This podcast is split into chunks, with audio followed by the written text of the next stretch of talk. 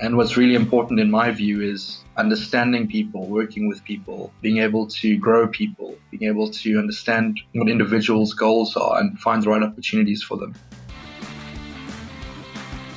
Hi, and welcome to Data Futurology, the podcast where we study leadership and strategy in the field of artificial intelligence, machine learning, and data science. My name is Felipe Flores. I am your host. Thank you so much for coming and watching the show today. I hope that you, your friends, your loved ones, your colleagues are staying healthy during this pandemic. Please continue to stay home and also be grateful and look for the good in the situation that you are in, even though we may have some challenges that we're facing at the moment, there are others that have it much, much worse. Try to calibrate your situation with uh, the gravity of how bad it could be. And I hope that you'll stay healthy and safe along with your family and loved ones. Today's episode, we speak with Rishal Hurbans. He is the author of Grokking Artificial Intelligence Algorithm, uh, is an explainer series from Manning. This is part of the partnership that we have with Manning, uh, where we interview authors that write books in artificial intelligence and data science. Uh, we have a code included in the show notes to get 40% off from the books. We don't get any kickbacks from that. So it's not an affiliate marketing play. It's just that they promote, they find and promote good authors that are usually people that are working in the field, that create good content, and then Manning reaches out to convince them to write a book. You'll hear that theme through the interviews. Rishal, besides writing the book on AI algorithms, he is also an entrepreneur he works as a solutions architect in one of South Africa's. He's based in South Africa and he works in one of South Africa's largest technology companies. And he started there when the company was quite small. So you'll hear him talk about how he got lots of responsibilities in the early days through that. He also founded and runs Artificial Intelligence South Africa. And that's a, a meetup group which obviously means that he puts on the events. He also speaks at conferences and does a lot of work in, in AI with different players in the community. And obviously, he's got the book. So, without further ado, here is the conversation with Rishal Hurbans. Hi, this is Felipe Flores. Today I'm speaking with Rishal Hurbans. Rishal, thanks so much for coming on the show, mate. Thanks for making the time. How are you doing? Thanks a lot for having me. No, I'm doing well and yourself? Good, mate. Good. How's the lockdown treating you? Yeah, it's going all right getting a lot of work done. So that's a good thing, I guess. Yeah, right.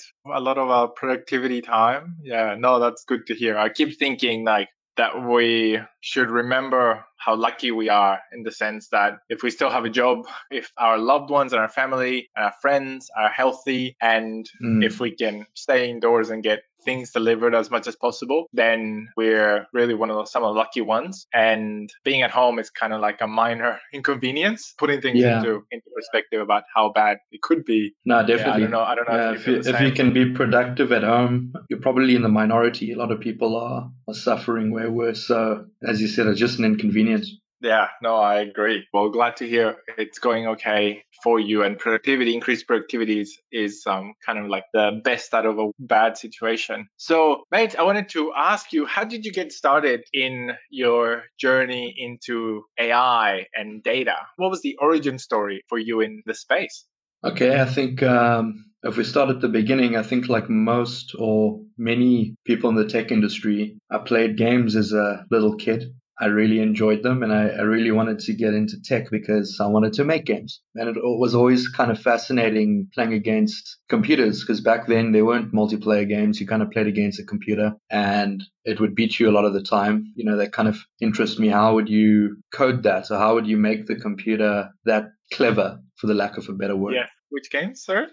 I guess the classics. I mean, you're talking about Doom and Wolfenstein and those Love kind it. of games from the 90s. Yeah. Yeah, I guess I was very fortunate that my dad was in IT and I was fortunate enough to have a computer at a, at a young age. So I got to kind of tinker around during vacations. He would take me to work. He wasn't a programmer, but he introduced me to some of his colleagues who kind of try to teach me or give me material to learn programming. So a funny story is my, I think it was a school holiday and I, I wanted to make a first person shooter game without any programming experience. So I found this application called Basic 4GL. So you coded in Basic and it had um, OpenGL kind of bundled with it. And basically, I copy pasted the example, which was a cube, and I literally laid the bricks using cubes to make a, a first person shooter world. It performed terribly. And only years later, when I learned about loops, I was like, wait, you're an idiot. well, that's a commitment that gets you through so many challenges. I love that story, right? Well done. Yeah, so we did some programming in high school and then university is when when I learned most of the material or the information required to do interesting things with programming and computer science. But yeah, that interest kind of just stuck with me. I did some research work in that space, also using cellular automata. And yeah, I guess it was just an interest from a very young age and it just kind of carried with me. So in my professional career, I kind of look at problems and see if these techniques could be applicable in solving them effectively. Obviously, you don't try to just use a technique or use a technology just because you want to. It needs to be solving something real. So looking for those opportunities in the kind of work life. That's really great, man. And from when you started working, can you give us a bit of a, an overview of your career? And then we can start talking about some of the challenges that you're facing at the different stages. But what's the timeline been for you? I guess it was a motivator from my folks to kind of get work experience as quickly as possible, I guess. I mean, I've come Good to advice. the view of getting experience. You can't really learn that out of a book. You got to kind of go through it. So I started working at a retail store actually in high school. So that taught me a lot about people but from a more kind of relevant perspective. While I was studying, I worked as a programmer for about seven hours a day for about two years. And then I graduated and joined the company that I'm actually with at the moment. I've been there for about nine years now. I joined when they were very small. And I think I was, again, I don't know, lucky or maybe opportunistic, but I got to lead or take charge of many projects with not a lot of experience well, if you compare it to today, I mean, a junior wouldn't necessarily be responsible for running an entire project. So I got got a lot of opportunities at the start of my career, which actually helped me I guess be accountable for more. When you're accountable for a lot more and the kind of a lot is resting on your shoulders, I feel like you perform a lot better. At least I did. I can't speak for everyone. I think everyone's different, but um, I think that kind of it's almost like a fight or flight instinct. You learn a lot, you get things done. Yeah, but yeah, in my career at Entelect, I've been exposed to many different industries: finance, agriculture, mining, health,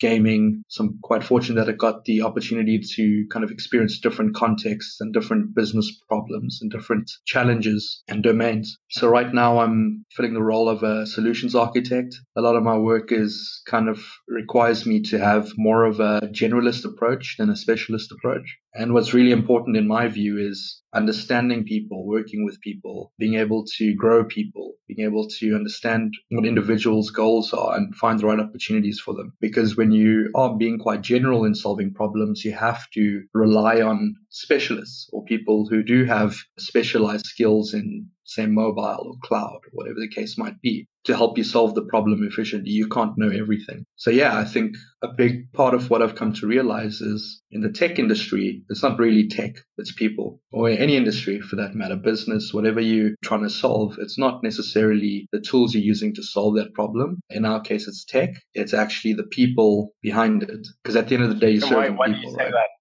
Yeah, I think a lot of experience. You see a lot of teams or people get frustrated with perhaps uh, customers or maybe their managers or whatever the case might be. And it's usually not because someone's being malicious or they're being kind of uh, trying to be a bad person. It's usually because of constraints or context or something that you might not have sight of. And all of that stems from people. Maybe it's shareholders that are driving down a mandate. Maybe it's research that was done into the market market to determine what people actually need and what the customers actually want. And a lot of the time, teams don't have that kind of understanding and it's all, all all related to people someone has motive to do something and that's why you're required to do something or that's why they keep coming back with these issues and i think once you start understanding people how do we operate what motivates us and maybe get a kind of global understanding of the bigger landscape behind what we're doing, behind our project. How does that project fit into the bigger picture? How does that company fit into the bigger picture? How do the people in that company kind of fit in? What are their responsibilities? What are their motivators? Those kind of things, I think once you understand it, it makes you more, I guess, effective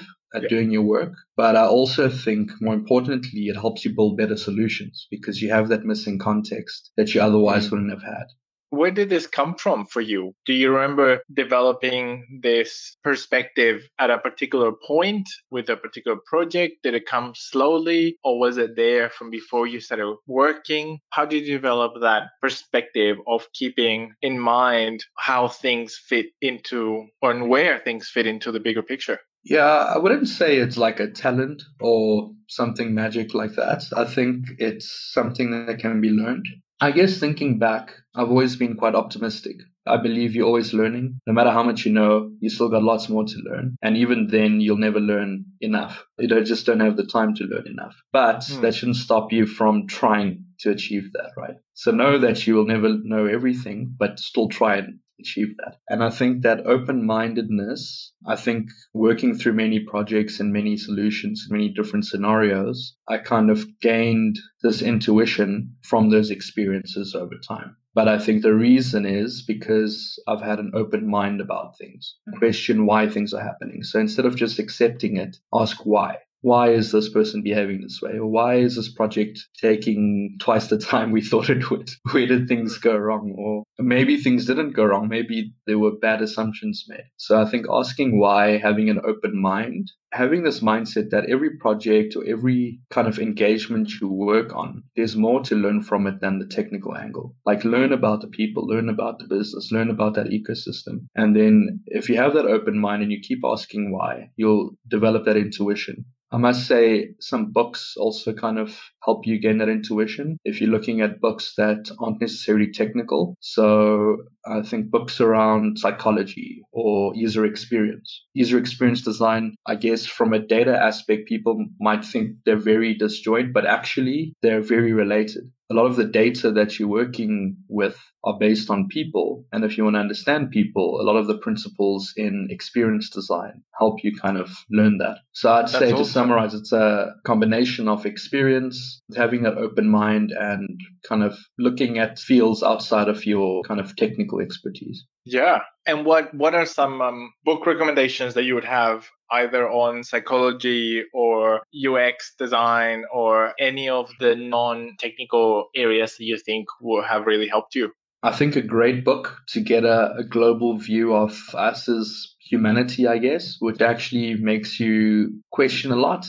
and think a lot as sapiens. Sapiens is a great book about the history of how we've kind of evolved and how we've evolved technology to help us develop societies. Some other good ones, I guess, in the psychology side, it's How to Build a Mind. It's quite an interesting book, also a very light read. I'd say from a business, or not even a business perspective, I like people who have an entrepreneurial spirit. You don't have to be an mm-hmm. entrepreneur to have that kind of mindset in your work. So Lean Startup is a really good book to read to kind of get you into that mindset. The one thing I like that's highlighted in the book is that the boring stuff is the most important stuff. So if you, you know, the tedious stuff that you hate doing, if you find out why you're doing that and then find out how you can be more effective and efficient at doing that, you're actually going to be more successful because the boring stuff is actually where the value is. And sometimes we kind of get stuck in always wanting to create something new, always work on the cool stuff. So true. And I'm, oh man, I'm so glad you said that. Like the lean startup is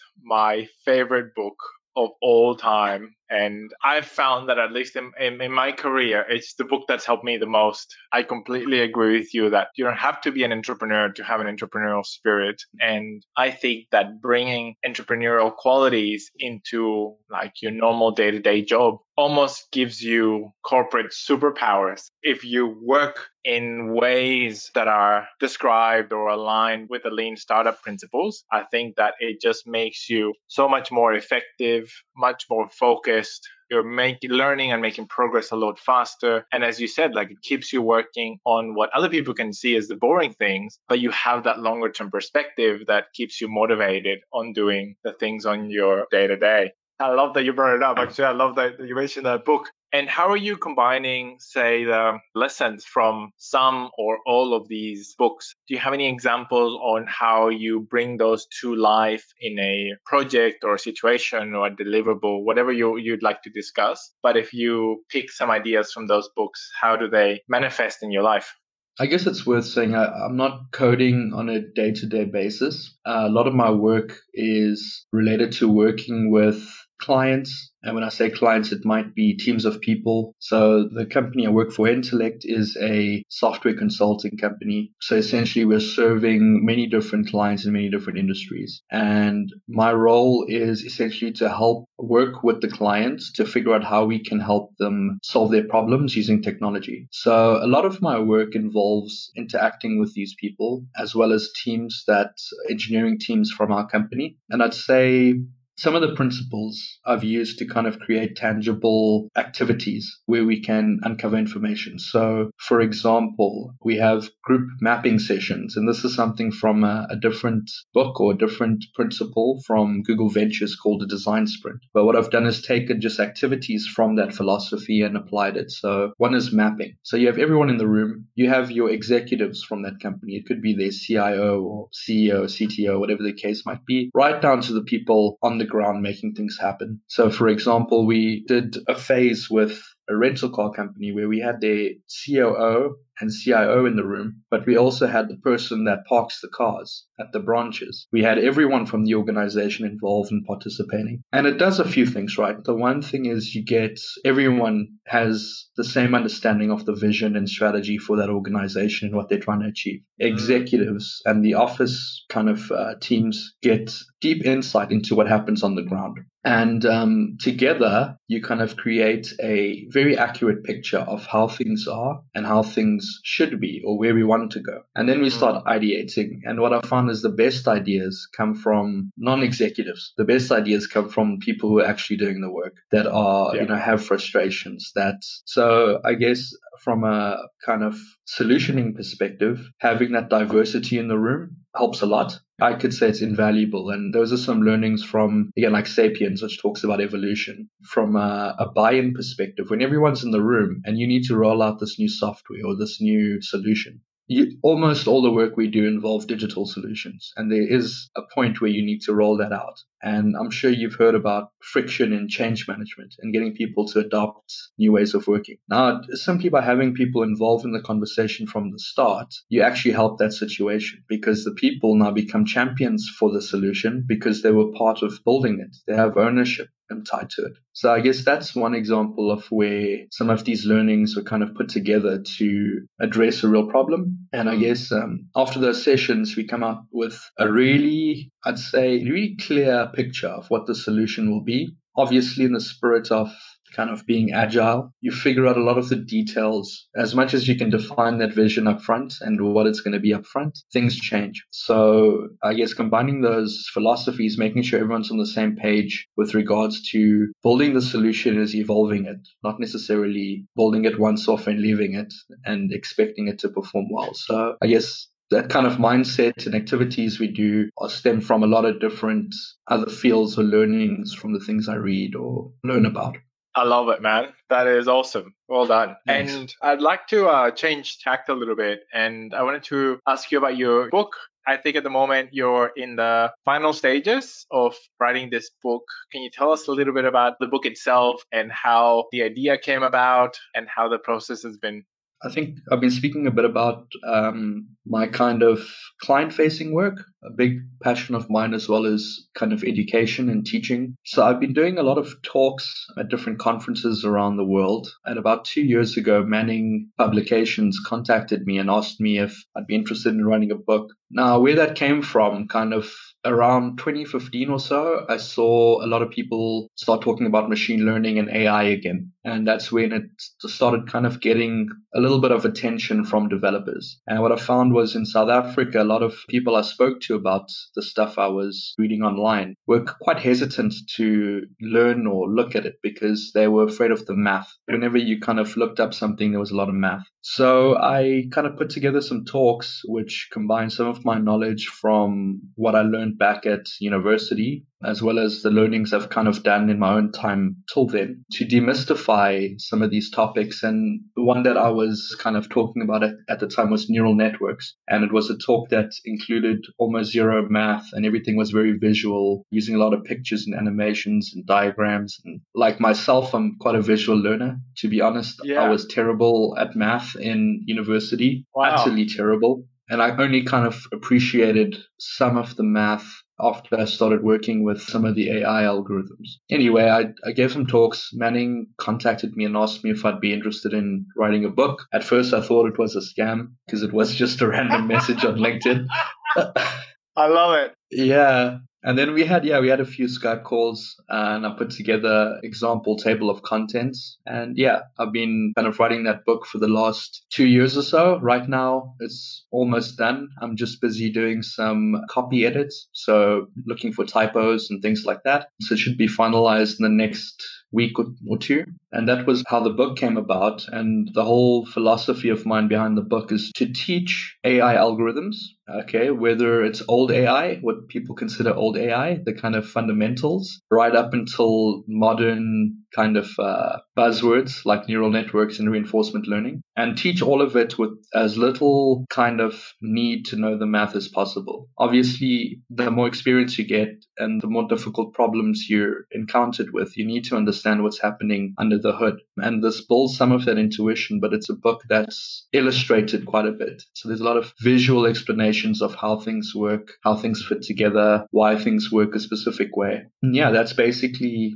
what my vision for the book is. It's intended to basically be something that can teach any developer or hopefully anybody about AI algorithms without having a university degree, for example. I agree. I think that the book does that really well. I think it not only demystifies AI very well, but I think it does that with language that's really accessible, really clear explanations. But then uh, what I love is the, the visuals that are all through the book.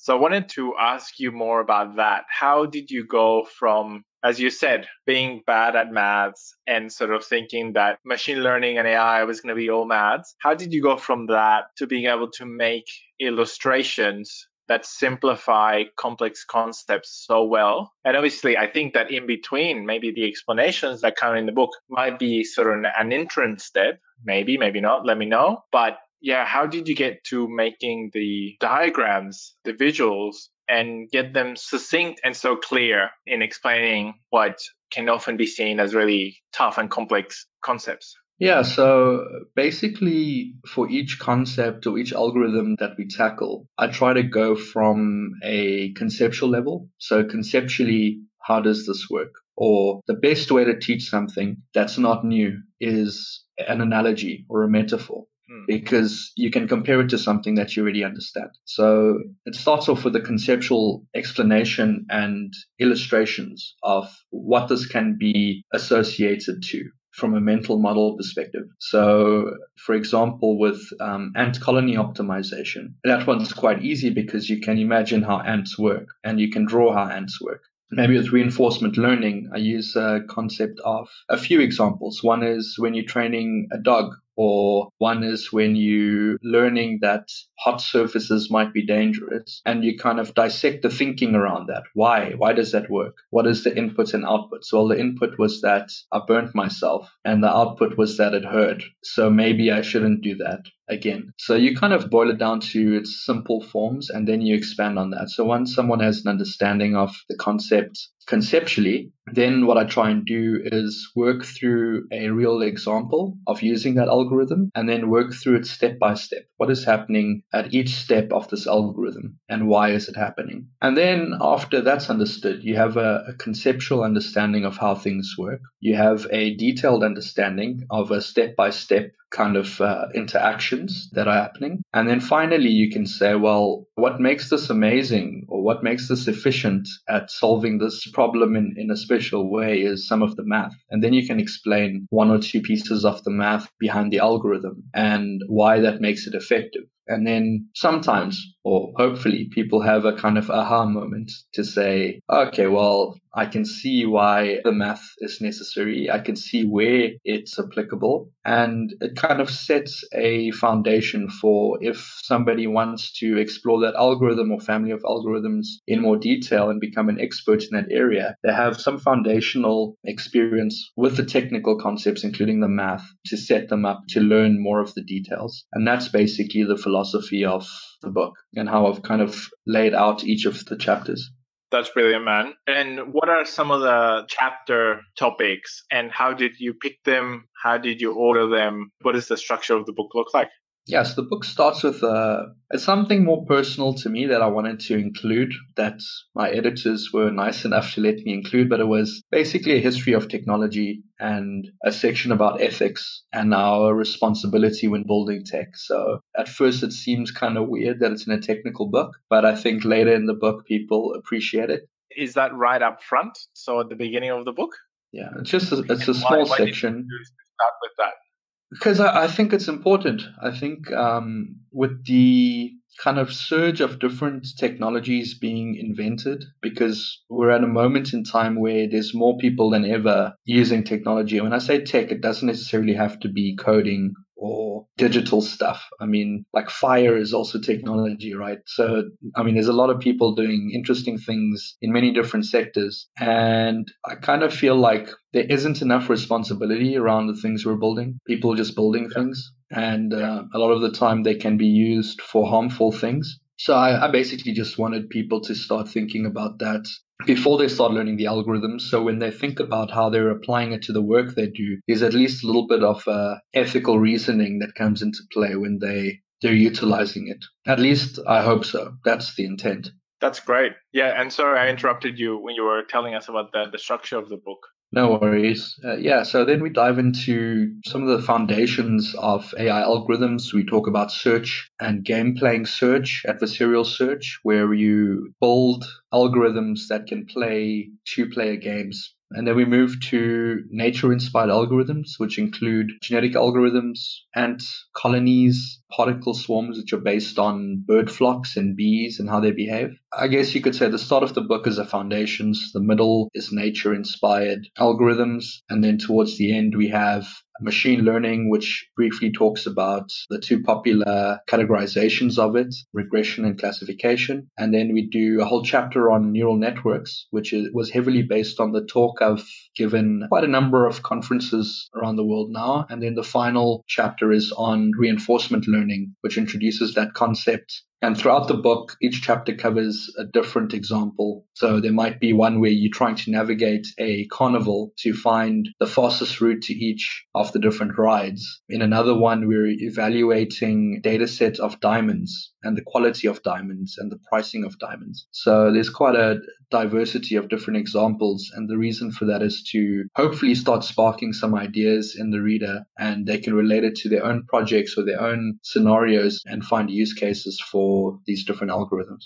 That is awesome, man. I remember when I was going to propose to my wife, I downloaded the diamonds data set and started going through it because I didn't know anything about diamonds. And I was like, I'm not going to be reading stuff. I need some data. so I remember I spent, That's cool. I spent a few hours with the diamond data set and I was like, oh, cool. Now I have a, a sense for it. I can go shopping now.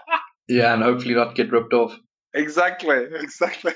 Oh, that's awesome. What would you say is one of your favorite applications or use cases that you came up with during writing the writing of the book? Maybe something that surprised you. As you were working through it you came up with an explanation or a use case that you hadn't thought of before and that you found that it was quite a good fit for the book and it was came as a surprise to you. Do anything comes to mind as a surprise during the book writing yeah, I'd say maybe it's because I'm a little bit biased as well. I really like evolutionary algorithms. It's based on the theory of evolution. So the whole concept is is two individuals might perform averagely at something and they might mate and re- reproduce a child that performs much better at whatever it is. So maybe two people can't really jump that high, but they make a child that can jump really high. That's a, a basic example of how these algorithms work. I guess one surprising thing was how quickly it solved the problem that we used in the book, which was a simple knapsack kind of problem, but we threw lots, huge data set at it and it solved it quite efficiently, which I did anticipate to some extent, just I didn't think it would be that efficient at doing it because to compare it, I also ran a brute force approach where I tried every combination, which took a few days to run, whereas wow. the genetic algorithm ran in, you know, sub a second and got a, uh, I guess, 98% best result. So it didn't get the best one, but it got something almost as good in a That's fraction awesome. of the and time. Sorry, can you explain the backpack or the knapsack uh, problem for people that, that don't know it? Oh, yeah, sure. It's, it's, it's a simple problem at face value. Basically, you have a knapsack or let's say a backpack that can only hold a certain weight. So my backpack can only hold 10 kilograms and maybe I have a bunch of different objects. So I've got a can, I've got uh, maybe an iPad, a laptop. I've got a lunchbox. Basically, each of those items are valued differently. So what you try and do is fill the knapsack without violating the weight constraint. So you can't fit more than 10 kgs into the knapsack. However, you also want to maximize the value of the contents. So maybe I decide to put in my iPad and a TV and a slab of gold that probably would violate the weight constraint. So I might have to just put in the iPad and a can and uh, a cell phone or something so that the weight constraint is still satisfied, but I'm still maximizing the value of the bag. And it sounds easy with uh, those few items that I mentioned, but if you start giving options that are, let's say, 50 items or 100 items or 1,000 items, and you say the knapsack can hold six tons and you've got and maybe we've even uh, in in that chapter there's a kind of more complex example where you're allowed to put more than one of a specific item. So i could put in five ipads instead of just one ipad. So you can see how that simple problem becomes quite complex from a computational perspective and that's why i was quite uh, happily surprised that the genetic algorithm solved it that quickly also one thing to note maybe is um, there's a github repo with all these algorithms implemented for people to have a look that comes with the book. Even if you don't have the book, you can visit the repo on my GitHub. That's great. I'll send me the link and I will include it in the show notes because that'll be great. And why is the knapsack problem such a classic problem in AI? Why is it so important and so useful when you're trying to maximize value while uh, minimizing, in this case, weight and working within those constraints in order to get the most value? Why would you say it's such a, a classic and important problem? Yeah, I think not necessarily with AI, but with algorithms, it's quite a popular problem to use. And I guess I'd say it's popular because it's easy to relate to, which means we can intuitively understand what's happening as opposed to imagine using i don't know compression a compression kind of how compression works as an example. You'd have to first understand that concept before you can use the example whereas everyone understands putting objects in a bag. I think that's one element that makes it interesting. And also what i what i mentioned just now that it's a simple problem. You're putting objects into a bag but by introducing small constraints the problem becomes much more difficult. And when I say it becomes difficult, what it actually means is the search space becomes way larger. If you think of a search space in that example, you could try every combination of items and try each of those to see what's maximizing the most value. And it will work. But again, it would take perhaps days, months, or years to compute that. And a lot of the AI algorithms that we use is really to work within the realm or the bounds of computing that we have. So I'd say once quantum computing becomes a reality, some of these algorithms might not be necessary. Maybe you could brute force and find the best solution in seconds, whereas in the computer architectures we're working with at the moment and CPU limitations, memory limitations, that's not really realistic. That's actually the entire point of AI algorithms to help you find good solutions in a reasonable amount of time. Otherwise, we could literally just brute force everything if computing wasn't the bottleneck. Exactly right. That's awesome, man. And tell me, where did the name for the book come from?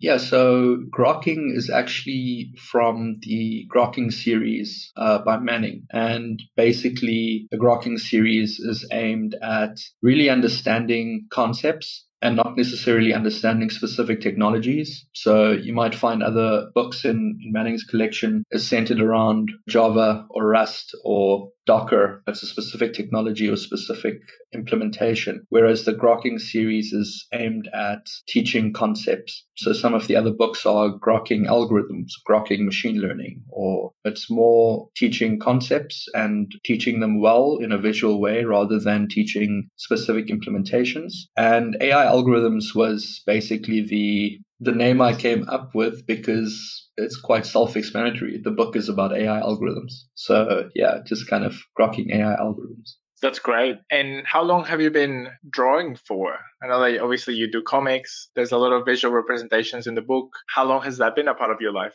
Yeah, so also as a kid, I guess before I really started programming and things, I wanted to be a, an architect, not a software architect that I am now, or solutions architect that I am now, a, a building architect. And yeah, there was a lot of drawing involved there. Kind of always liked drawing, but I've never, I guess, pursued it from a what academic or learning perspective. Just kind of draw to relax, and I guess also part of my work. I really believe that humans are core are visual learners and visual thinkers. If you're in a meeting or you're speaking to somebody, you might be saying similar words, but often we have different mental models. And I'm a strong believer in that put those mental models on a whiteboard or put it down on a picture. Even if you think you're bad at drawing, just draw boxes and arrows and stuff. And it helps create that shared understanding. So I guess uh, I really, I guess I like drawing because it helps you represent ideas or teach ideas or kind of highlight what you're thinking in a, a common way. It's like a common language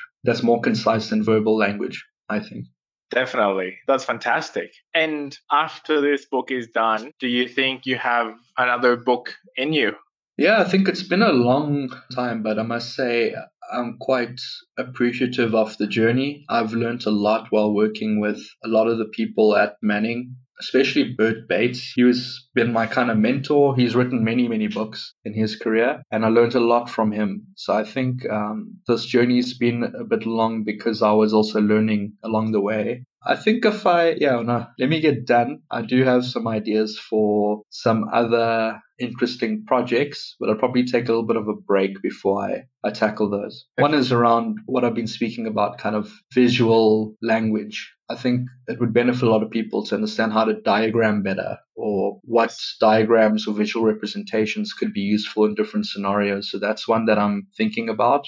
And another one would be, yeah, I was thinking about the average person might be a person in I don't know, management role, or it might be your mom and dad. How do you explain technology to them? How do you explain what's happening on the screens and computers to them in a visual way as well so they get it? So that's also something I might take a look at. I love it. That would be great. Mate, that is awesome. Before we wrap up, tell me where can people find you online?